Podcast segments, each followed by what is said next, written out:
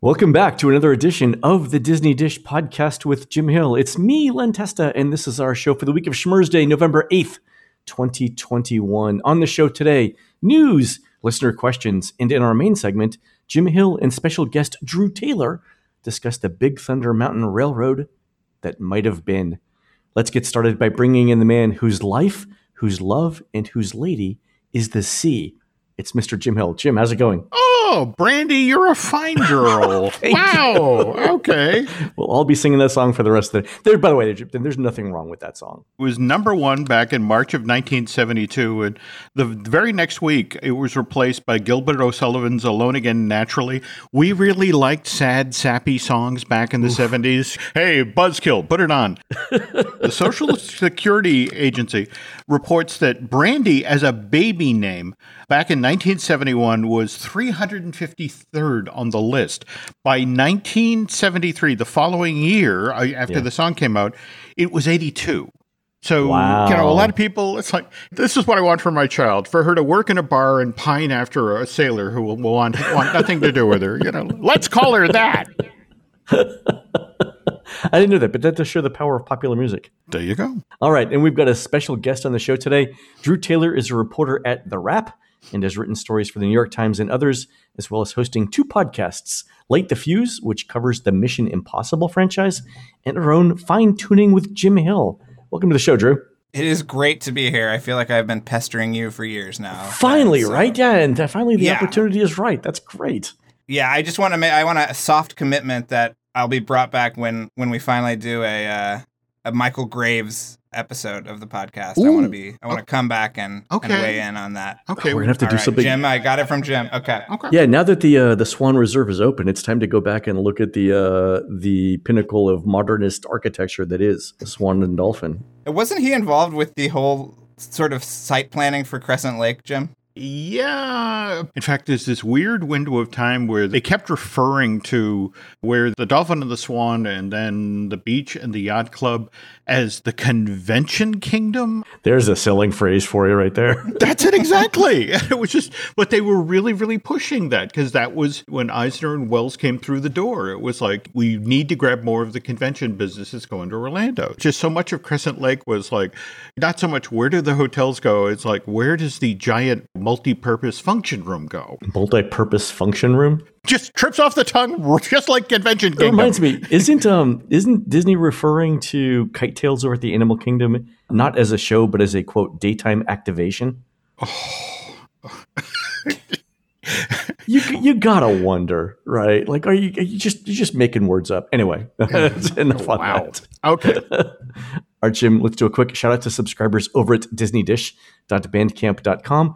Thanks to new subscribers Lisa Klein, Hey Aaron, and Michaela1989, and longtime subscribers and friends of the show, Ray Kloss, Brian Hartnett, and Dana Rent. Jim, these are the skilled masons, electricians, and plumbers who have just four and a half minutes to repair the theater between each showing of Muppet Vision 3D. They say while teamwork is always the key to success, don't underestimate what the world's largest tube of crazy glue can accomplish. True story. Out of the entire Muppet Vision 3D, one of my favorite effects out of the whole thing is the arrow that sticks out of Waldorf and Statler's balcony if you hang in the theater long enough, you can watch during the reset that arrow actually recedes into the balcony. Does it really? Yeah, for the next show. In fact, that's kind of the last thing that disappears. And in fact, really, if you can do it, it's worth it to hang in the doorway there to watch the theater repair itself, to watch all the the holes in the wall suddenly disappear, and it's like, okay, ready for the next theater full of Muppet fans. So again, four and a half minutes. I'm just saying. There you go. All right, Jim, let's do the news. Folks, the Disney Dish News is brought to you by Storybook Destinations, trusted travel partner of the Disney Dish podcast. For a worry free travel experience every time, book online at storybookdestinations.com. And Jim, I am reminded that mm-hmm. this coming weekend, November 14th, in fact, mm-hmm. you and me mm-hmm. doing a live show in Walt Disney World, courtesy of Storybook Destinations. If you're in Central Florida, folks, there are just a couple of tickets left. Visit storybookdestinations.com for details. All right, Jim, a couple of news items, and Drew, you can weigh in on this too. Uh, Disney's announced dates for club level lounges to reopen at some resorts. So the Yacht Club opens January 20th, speaking of Crescent Lake, Beach Club January 27th, 2022, and then the Polynesian Village Resort Club Level Lounge, which is among my favorites, February 3rd, 2022. Jim, what do you make of those dates? Kind of far off, aren't they? But at the same time, we're post holiday period. And do we see a post holiday SAG in attendance at the, at the resort anymore? Uh, I mean, with uh, with everything that's going on right now, it's it's difficult to predict that out. What's interesting to me is you see inside of two weeks this amenity, this club level lounges reappearing at three of the resorts. And, you know, yep. the whole notion of, okay, have this ready for when the February school vacation crew shows up. Right. President's Day. Yeah. So it, it's a good point, actually. It is between the marathon and Martin Luther King Day and President's Day. So they've got that little lull right there uh-huh. where they can open things up without having humongous crowds at those clubs. Oh, that makes sense then.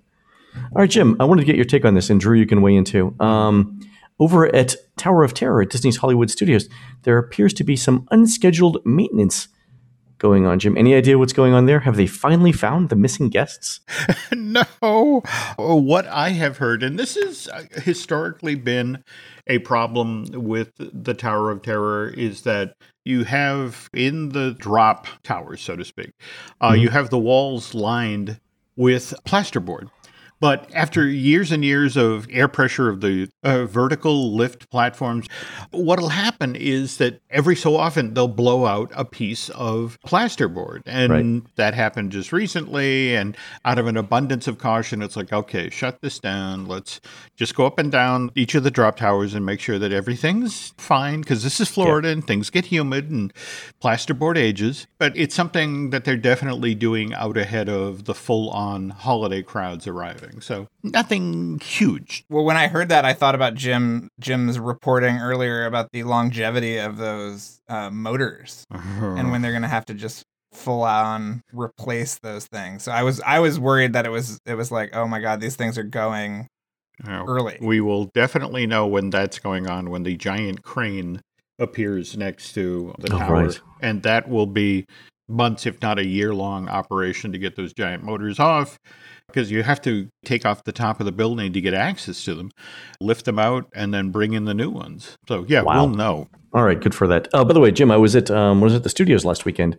Since I was hanging around all night mm-hmm. waiting for uh, my ride on Tower of Terror, I noticed the uh, the projection show that they're doing at night oh, on Tower right now. And Beacon of Magic is that what they're Beacon of Magic? There we go. And one of the details that I loved was this: you can only see it if you're standing at the Tower of Terror entrance. But if you look up mm-hmm. on the side of the building, at the very top, on the top story, there is a projection that occasionally shows uh, the silhouettes of people dancing hmm. during the a ball or something that's happening mm-hmm. on the top floor. And the thing that I loved about it was it was a momentary thing but again, the only people who can see it are the people on the side of the building mm-hmm. by the Tower of Terror queue who are looking up. And yet Disney decided to throw that in there. It's a great touch mm-hmm. because it shows um, detail on all of the visible sides of the building, no matter where you're standing. So shout out to Disney and their projection team for getting that uh, that little detail in. It was really good. Isn't that the Tip Top Club, Jim? There we go. Is it the Tip Top Club? Yeah, that's what the nightclub up there is supposedly called. Score one from Mr. Taylor. All right, I have a uh, I have a I have a T-shirt idea in mind. All right, here we go. okay. All right, Jim. Let's do a couple of surveys. Mm-hmm. Uh, our friend Gene has sent one in. It's a survey about park cleanliness, and the questions go like this: Please rate the cleanliness of the Magic Kingdom on the date of your visit. So the options are excellent, very good, good, just okay, and poor. Uh, Gene uh, rated it as good, and the follow-up question is: What specifically uh, did you notice regarding cleanliness? The options that they gave were uh, trash on the ground and walkways, the stores were unorganized, the restrooms were not in working order, trash on the ground in attraction lines, paint chipping, trash on floor and eating areas, empty hand sanitizer stations, restrooms dirty, trash cans overflowing, tabletops dirty, trash in waterways, and other. And Gene had uh, ticked the trash on ground, trash on ground in attraction lines, so walkways, attraction lines, trash on floor and eating areas, trash cans overflowing, tabletops dirty, and trash in waterways.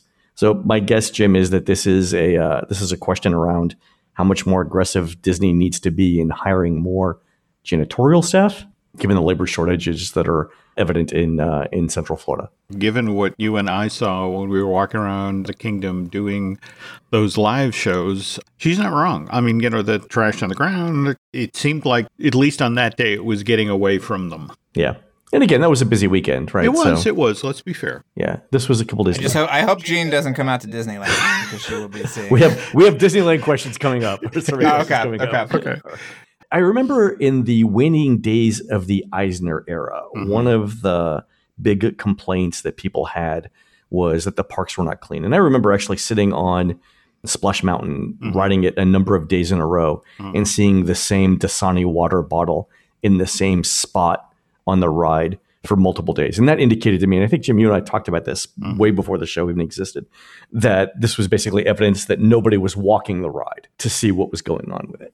And I wonder if this is the same thing.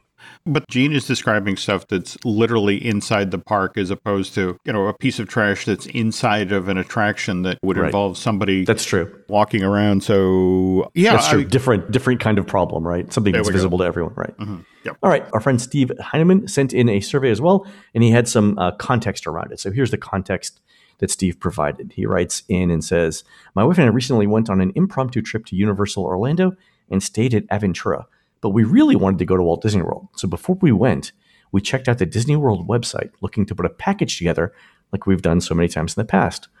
Last week, I got an email from Disney asking me to fill out a survey as to why we didn't book with them. So, for reference listeners, Steve's budget for just this one trip was around $2,800.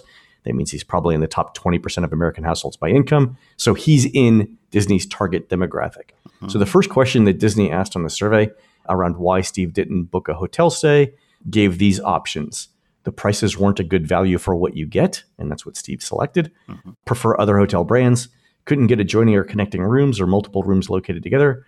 The prices I was quoted were just too expensive or I couldn't afford it. I had technical issues with the website. I couldn't get the discount I was requesting. The room rate I was willing to pay was not available for the resorts I was interested in.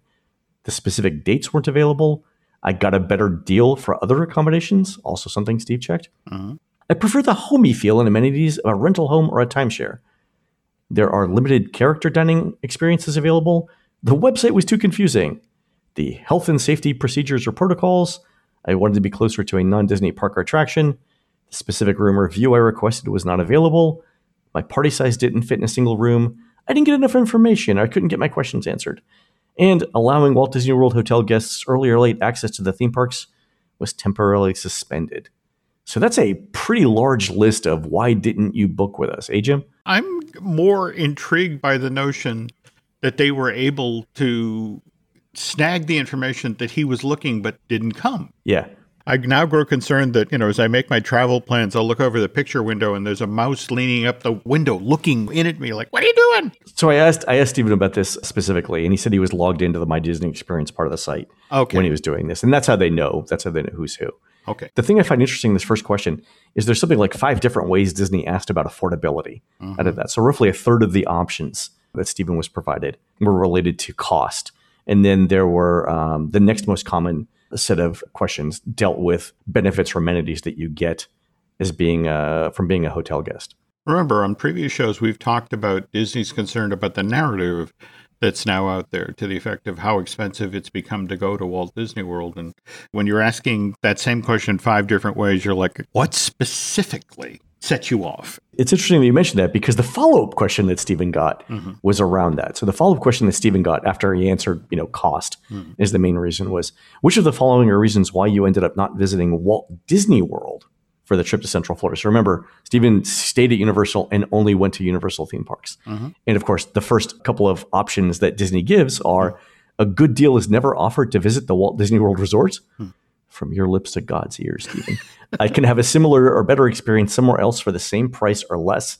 Those are the first two things that Stephen suggested. Mm-hmm. I couldn't make it work to stay on site at a Disney hotel. That's uh, make it work is in quotes, and I won't visit until I can. The specific Disney resorts or room types I wanted weren't available. I couldn't get the information I wanted from a Disney travel agent online. Sorry, um, Disney telephone agent. Mm-hmm. FastPass wasn't available. I can't afford to visit the Walt Disney World Resort. There's not enough new there health and safety concerns, and I prefer to stay off site. I decided not to keep my, take my kids out of school. I couldn't coordinate the travel schedules. We had saved for a Walt Disney World trip, but spent the money on something else. I don't know when the best time to go is. It's too crowded. Other people in my household didn't want to go. I can't take that much time off of work. and I couldn't get the information I was looking for on the website. So again, lots of lots of stuff here around cost mm. and value. Wow. I've never seen these questions before. Drew, have you seen anything like this? No, I've never seen anything like this, but I, it makes sense. I mean, I think I mean, we're getting to Disneyland right now, mm. but even the most ardent Disney fan like myself is just like, how how does anyone mm-hmm. afford to do any of this stuff anymore? Mm. So it's funny you mentioned that. I'm uh, I'm updating the my parts of the unofficial guide to the Disney Cruise Line, and I'm looking at 2022 cruise prices for Disney and Royal Caribbean because that's sort of the standard comparison that we do. Similar cruise lines, similar itineraries, similar ports, right? They're competitors for many itineraries. And so I was looking at four different uh, areas. I was looking at Bahamas trips, Western Caribbean, Alaska, and Europe. And the interesting thing about Disney is that uh, for the they're, they're charging a premium uh, for their uh, Western Caribbean and European vacations, but for their Western Caribbean vacation, it's so expensive for a family of four to get a balcony room that you could actually, the same family of four could actually get a balcony room on Royal mm-hmm. for the Bahamas cruise, the Western Caribbean cruise, and the Alaska cruise for roughly the same price as one Disney cruise.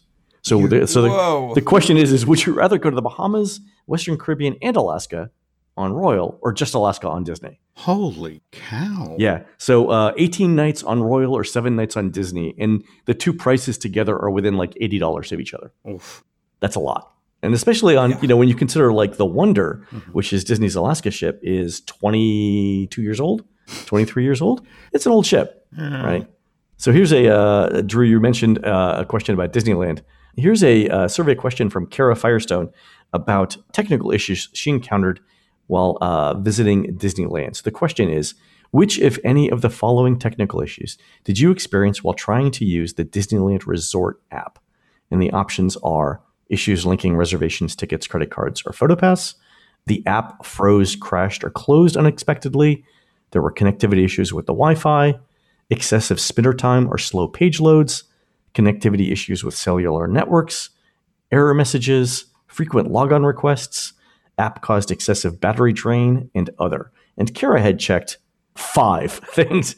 The app froze, crashed, or closed unexpectedly. There were issues with the Wi Fi slow page loads, connectivity issues with the cellular network, and error messages, which, by the way, um, are all things we are also seeing in Walt Disney World too. I actually at one point got to interview the gentleman who did the upgrade of the connectivity stuff for the Magic Kingdom at the very least. And it turns out he was a huge, huge Disney nerd.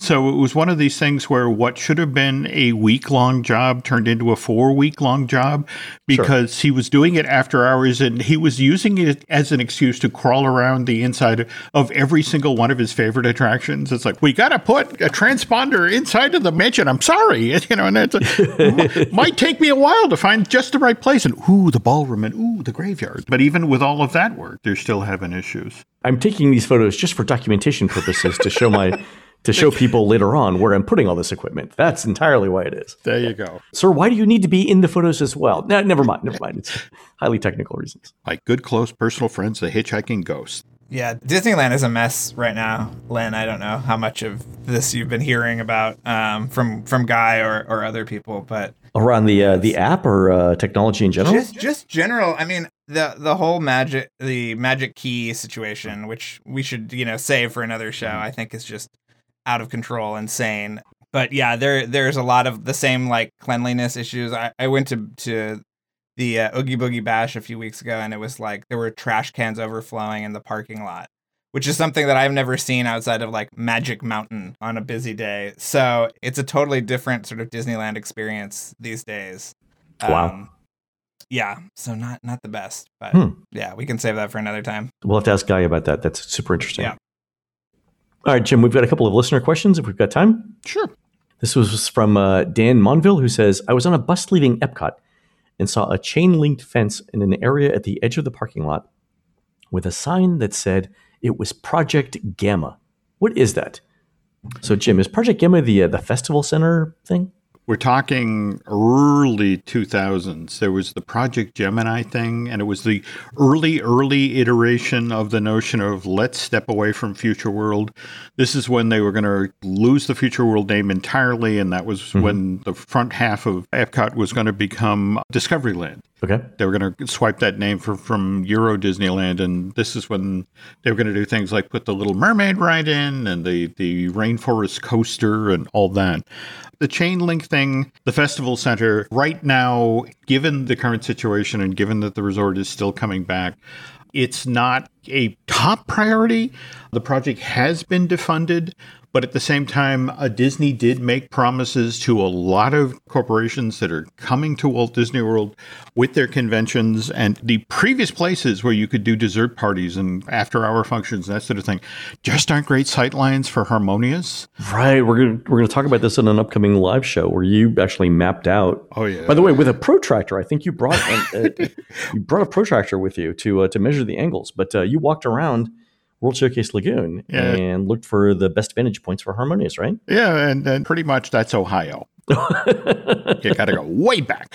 Gamma is what they're talking about with the festival center, and they are, especially on the heels of, you know, we're now uh, into our second, you know, starting our second month of Harmonious, and Disney already has a pile of complaints from folks who bought special dessert parties and that sort of thing and could not see the Stargate. So it's sort of like, oh, yeah. okay, all right, just sort of kicking the tires of how much would this cost? How quickly could we get this built? And, or could we build a second Stargate? Second so, Stargate. There we go. All right, here's a question from uh, Joseph Matt, longtime friend of the show, mm-hmm. who says On a recent show, you stated that the most recently built original concept Universal attraction is Hollywood Rip Ride Rockit.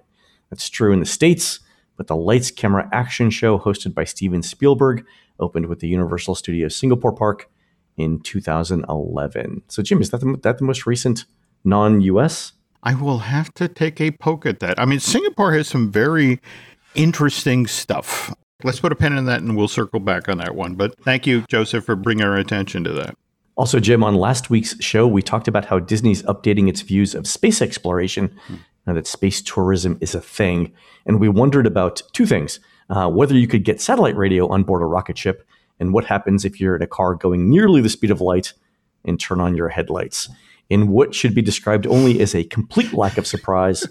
Our listeners actually know the answers to these questions. Wow. First up is an email from Melissa Irwin, who's a systems engineer for an aerospace company whose name rhymes with throwing. Mm-hmm. Melissa says, Len, as long as you're in the Sirius satellite field of view, you should be able to receive satellite radio. The satellite is in a much higher orbit than commercialized space travel. I fly satellites for fun and get paid, so I know this. Thank you, Melissa. It mm. makes me sleep better at night knowing that I can be in orbit and still listen to the dulcet tones of Richard Blade on First Wave on Sirius XM. Also from Brian Babcock, who writes in to say, if you're driving at the speed of light and you turn on your headlights, the headlights will work as they normally do. This is because the speed of light is constant for any inertial observer. And first of all, let me just say, inertial observer, I, don't make me pull out the, the dictionary here, Brian. Anyway, normally if you're standing next to a freeway and you see a car drive by at 60 miles an hour, it'll look like it's going 60 miles an hour. But if you're driving along the freeway at 40 miles an hour and get pa- passed by a car going 60 miles an hour, the car will appear to be going 20 miles an hour. This is possible because, as Einstein's theory of special relativity indicates, time slows down the faster you travel. That squishes everything along the axis of travel too, and that's the thing that makes light appear to move at the same speed relative to you. I note here, Jim, that Brian provided another example that involved more math and bigger numbers that became complicated once I made this morning's batch of mimosas. so, what I got out of this is that Einstein showed speed is relative, and thus everything in the universe becomes morally permissible. And that's why we have people wearing socks with sandals. The universe makes the connections here, Jim. I just explained them. Whoa, whoa, whoa! I didn't come on this podcast to be doing math, okay? Hey, wondering where you're going. Come in, jumping in on that one. Drew. Hang on, I'm just going to put down the whiteboard now. Okay, you were saying. no, you laugh. I, I, had to draw it out. Actually, okay, because cool. again, remember every everything is uh everything is relative, right? And there's mm-hmm. no uh, there's no fixed frame of reference on things. So yeah, that's it. Yeah, good times. Yeah, I'm waiting for uh, uh Bill Nye the Science Guy to knock on my door because he's probably listening outside. One can only hope. All right, folks, we're going to take a quick commercial break. When we come back, Jim and Drew tell us about the Big Thunder Mountain Railroad we might have got if the Lone Ranger film was a hit. We'll be right back. Now streaming only on Disney Plus. My name is Taylor. Welcome to the Eras Tour.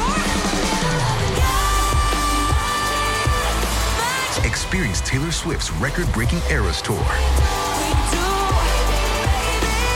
Does anyone here know the lyrics? Prove! Taylor Swift The Eras Tour, Taylor's version, with four additional acoustic songs. Now streaming only on Disney Plus. Today, November 8th, is apparently a significant date for Thrill Ride fans because it was on this day 41 years ago that the Walt Disney World version of Big Thunder Mountain first opened to the public. Why don't you tell us about that? Not the first version of Big Thunder Mountain. That happened at Drew's home park, Disneyland Park in Anaheim, and that was 14 months earlier, back in September of 79.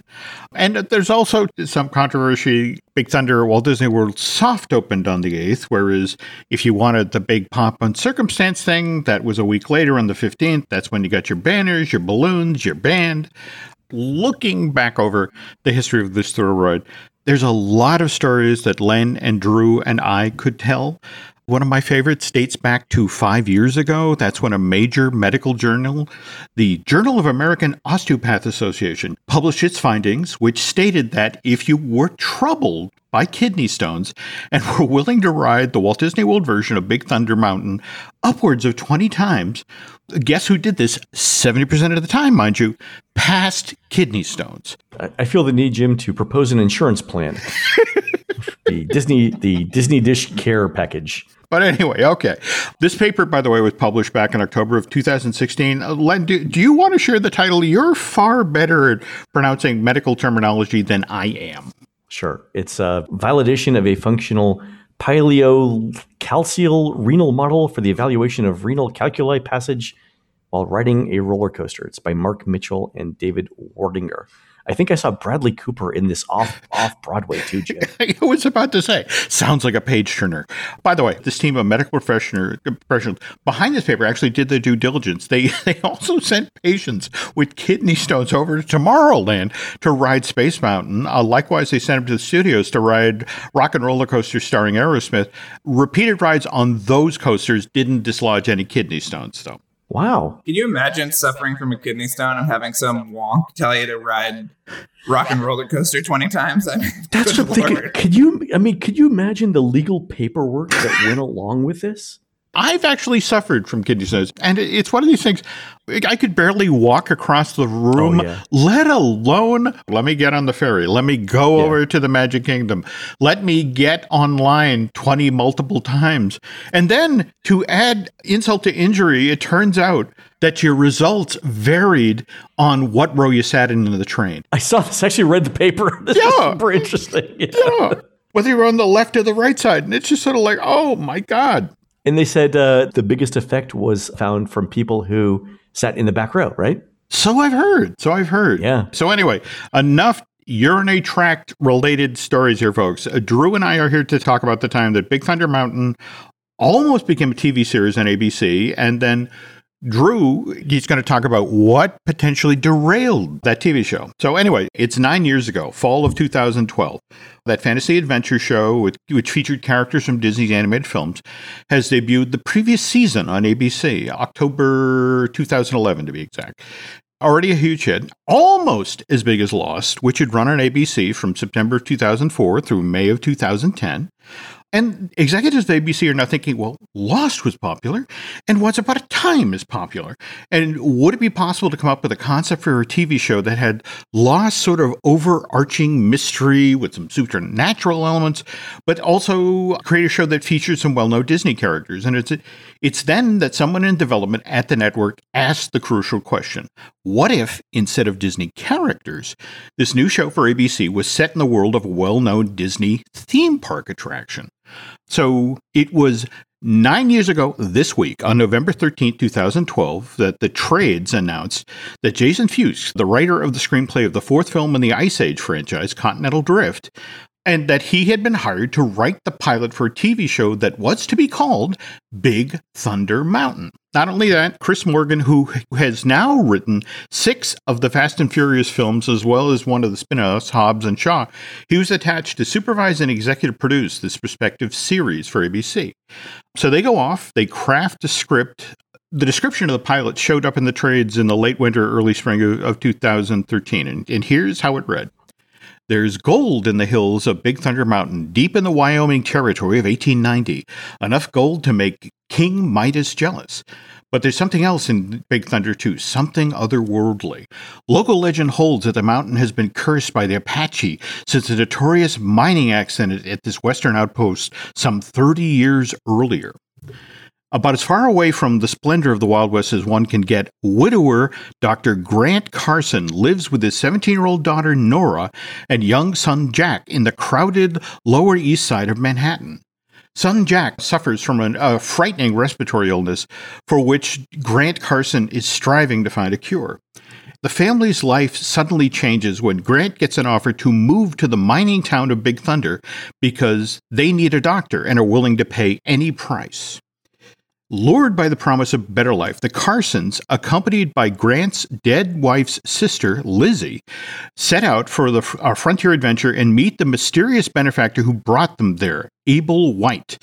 He's the tycoon who founded his fortune on the riches that were hauled out of that mine that was dug deep down under the earth, uh, under Big Thunder Mountain. But there's something about this Eden on the edge of civilization and something about Abel White Supernatural forces are at work, and Dr. Carson's son Jack seemed to be a conduit for said forces.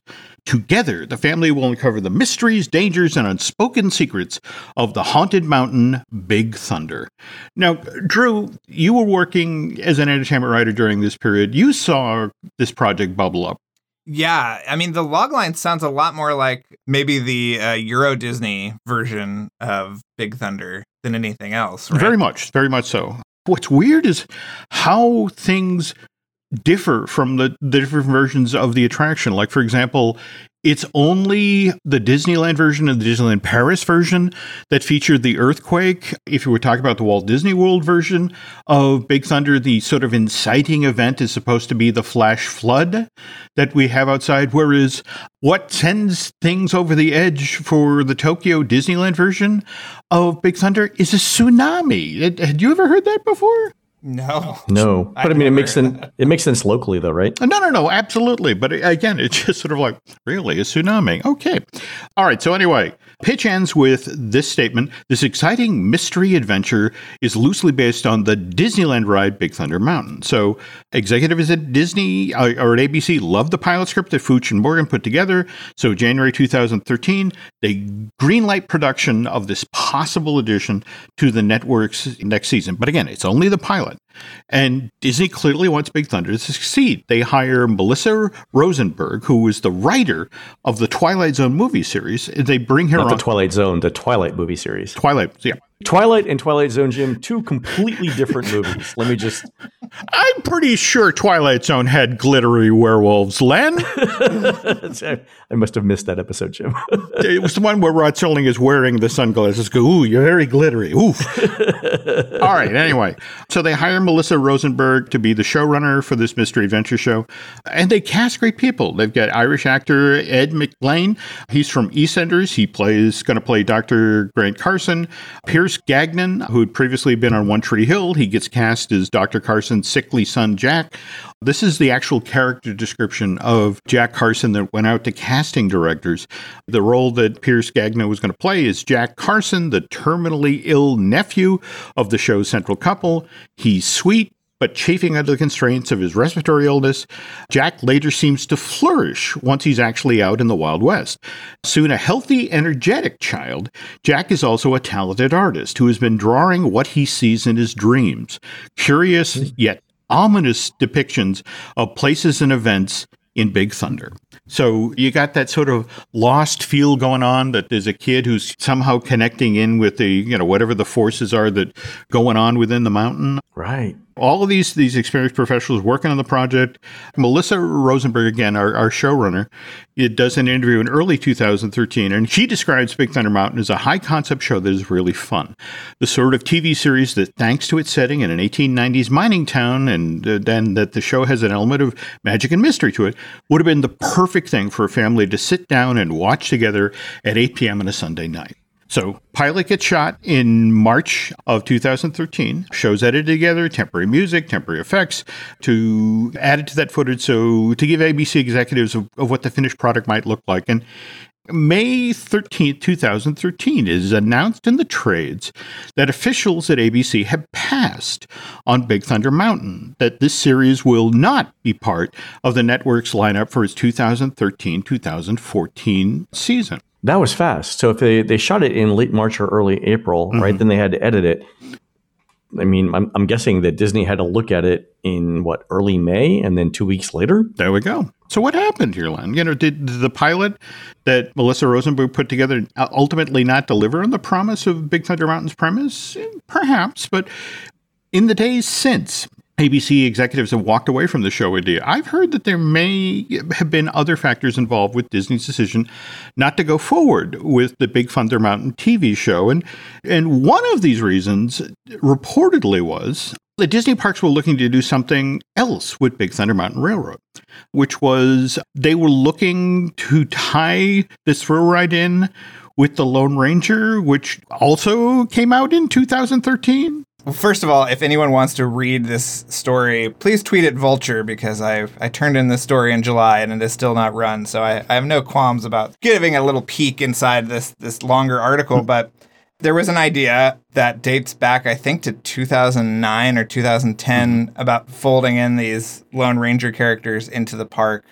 and there were a bunch of different proposals. Um, I'm looking now at at a sort of pitch, rough pitch deck, and everything from an all new e ticket attraction using the festival area, Big Thunder Ranch, and Circle D Ranch area, so what would eventually become Galaxy's Edge, all the way down to like a Streetmosphere show in the streets of Frontierland that is sort of pinging off the old was it Zorro Jim that they would do on the oh, rooftops? Oh yeah, of, yeah, yeah. Now remember, Drew's talking about this, you know, initially being pitched in 2009, and one of the things that put gas in the tank for this idea was what happened in July of 2006, which was when, just as the second Pirates of the Caribbean movie, Dead Man's Chest, was arriving in theaters, that's when you could go on the Pirates of the Caribbean ride at Disneyland Park and Walt Disney World version of the Magic Kingdom and see animatronic versions of Jack Sparrow and Captain Barbossa. And if you put on your, your touring plans hat, Len, there was a noticeable jump in, in like the wait time for Pirates during this period, right? Because people were, you know, ooh, I have to see the characters from the Pirates movies. So what had already been a popular attraction became a super popular attraction? Yeah, there's definitely a little bit of a blip there. Yeah. Okay, so we had the everything from the e-ticket attraction to the street show, so to speak. Right, but you know, the most likely, obviously, uh, implementation of this was going to be a overlay of Big Thunder Mountain with the Lone Ranger characters, including several characters that appeared in an original draft by Ted Elliott mm. and Terry Rossio that didn't make it into the final movie, and also there's this amazing scene in that original script where there's a kind of ghost town and there's a guy sort of nervously p- playing the piano to kind of stave off these sort of supernatural coyotes. And that scene was actually going to be it's it's wild, uh, Len. If you ever want to take a read, let me know. I would love to see this. Yeah, that'd be great. Okay, but yeah, but there was they were going to stage that scene in the little frontier town as you're exiting the uh, attraction. But you know the big the big get and the thing that would have benefited us even now was that they were going to introduce onboard audio because you were going to actually listen to the William Tell overture. I think it started on the first lift hill. And I talked to an Imagineer who was sort of noodling around on this, and he said it timed perfectly. Did it really? And it was, yeah, and it was, and it was, and it was a way to get that onboard audio on there so that after the Lone Ranger um, overlay had kind of run its course, that you could put a new original score to Big Thunder Mountain, yeah. which it's never had in there. Yeah, you could do effects. You could do a ton of stuff with audio, onboard audio. Yeah. Yeah, and and you know there was there was going to be cool new sort of show scenes. Jim Jim's read the script. Jim, you know the the ending with the there's a sort of train chase inside a mountain. Oh yeah. And they were going to have that they were going to have the train engine in the middle of that Wow. you know when you're going up that first lift hill and, and all sorts of things. And you know, the other cool idea that I really love and wish they had implemented was that it was gonna it was gonna totally take over Frontierland. Right, Jim, like you were gonna have like arrows in the posts Oh. when you're walking through Frontierland and fire things would be on fire and there would be all these wanted posters and there would be wanted posters not just for Lone Ranger, mm-hmm. but for other sort of mythological Old West characters, which was was tying into an idea that Tony Baxter had to redo the Rivers of America to actually have a story that would go through the great myths of the, you know, Of the American West, West. Yeah. yeah, So Oh, that's a great idea. One of the reasons that Disney was so high on this idea is if you just look at the credits for The Lone Ranger, this is literally we're getting the band back together for the Pirates of the Caribbean series. You got director Gore Verbinski, you got producer Jerry Bruckheimer, and you already mentioned the screenwriters Ted, Ted Elliott and Terry Rossio. But it was also composer uh, Hans Zimmer and, and of course Johnny Depp back as Tonto. And on paper, this seemed like it could not lose. So the studio puts well was either. $225 million or $250 million into the production. And Wow. yeah, they wanted it. They wanted it at 225. They greenlit it at 225, and it wound up being 250 anyway. so, yeah. if you actually dig down into the trades, there was this kind of embarrassing period where Disney actually put production of Pirates on hold. This was when Rich Ross was in charge of the studio, right? Yeah, Alan Horn took over during production, I think. Yep. Or right after production. Yeah, but So, but yeah. Rich Ross was like, no, we can't spend that much money, and and so for three months they they sort of crept the budget in, and then okay, it's back up and running again. But the downside of it is it, it's it's released to theaters July third of two thousand thirteen, and seriously underperforms at the box office. Uh, this Gore Verbinski movie only sells eighty nine million worth of tickets in North America. Oof. Another 171 overseas. So that means its box office total is 260. That means, Len, it barely covers its production cost, let alone promotion.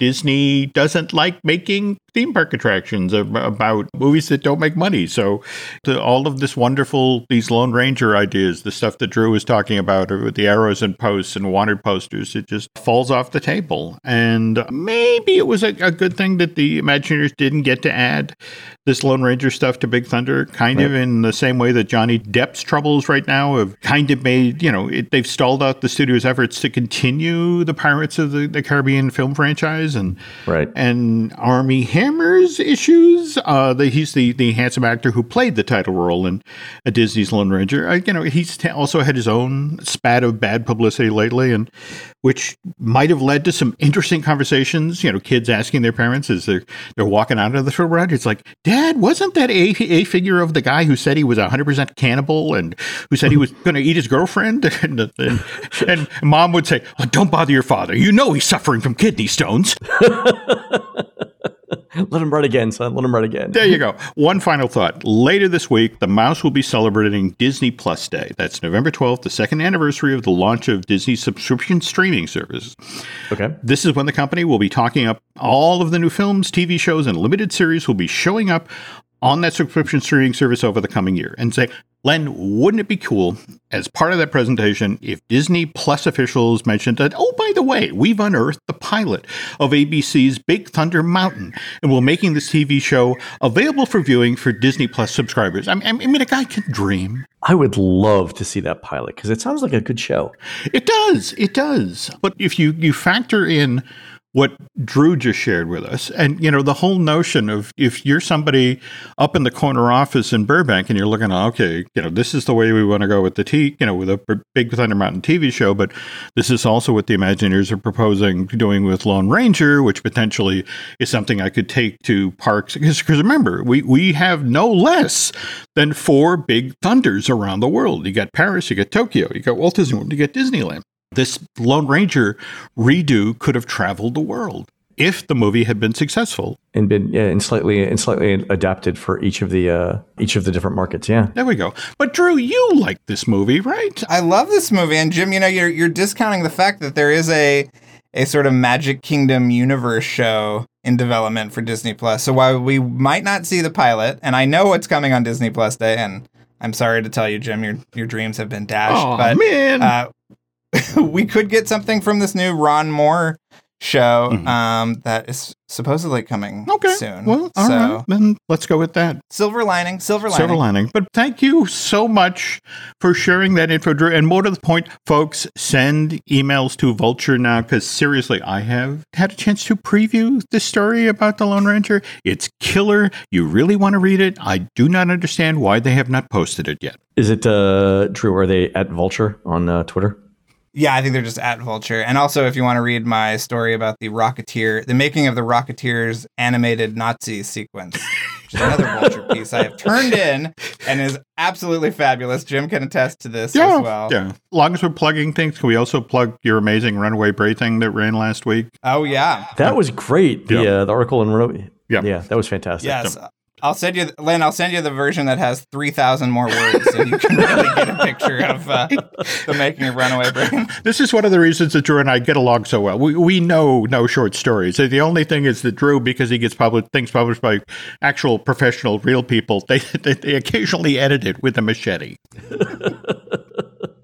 Yeah, I read the uh, I read the piece on uh, Runaway Brain. It was uh, it was fascinating to hear like how far how far out the animators had gone on that, and then they had to be reined back in. But Yeah. but it, but it ultimately ended up in a worse a worse product than had they just been left alone.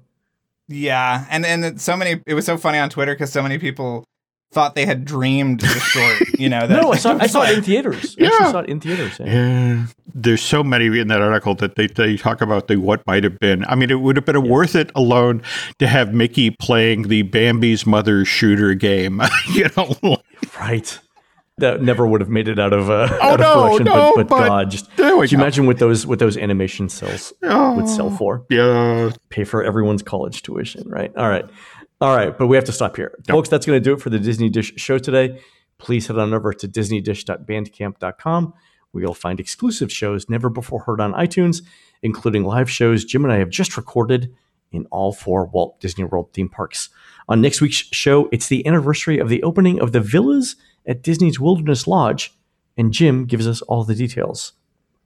You can find more of Jim at jimhillmedia.com and more of me on at touringplans.com. Drew, where can people find more of you? Well, you can find me every day writing stories for thewrap.com. And you can also find me on Twitter and Instagram at Drew Tailored, like a tailored shirt.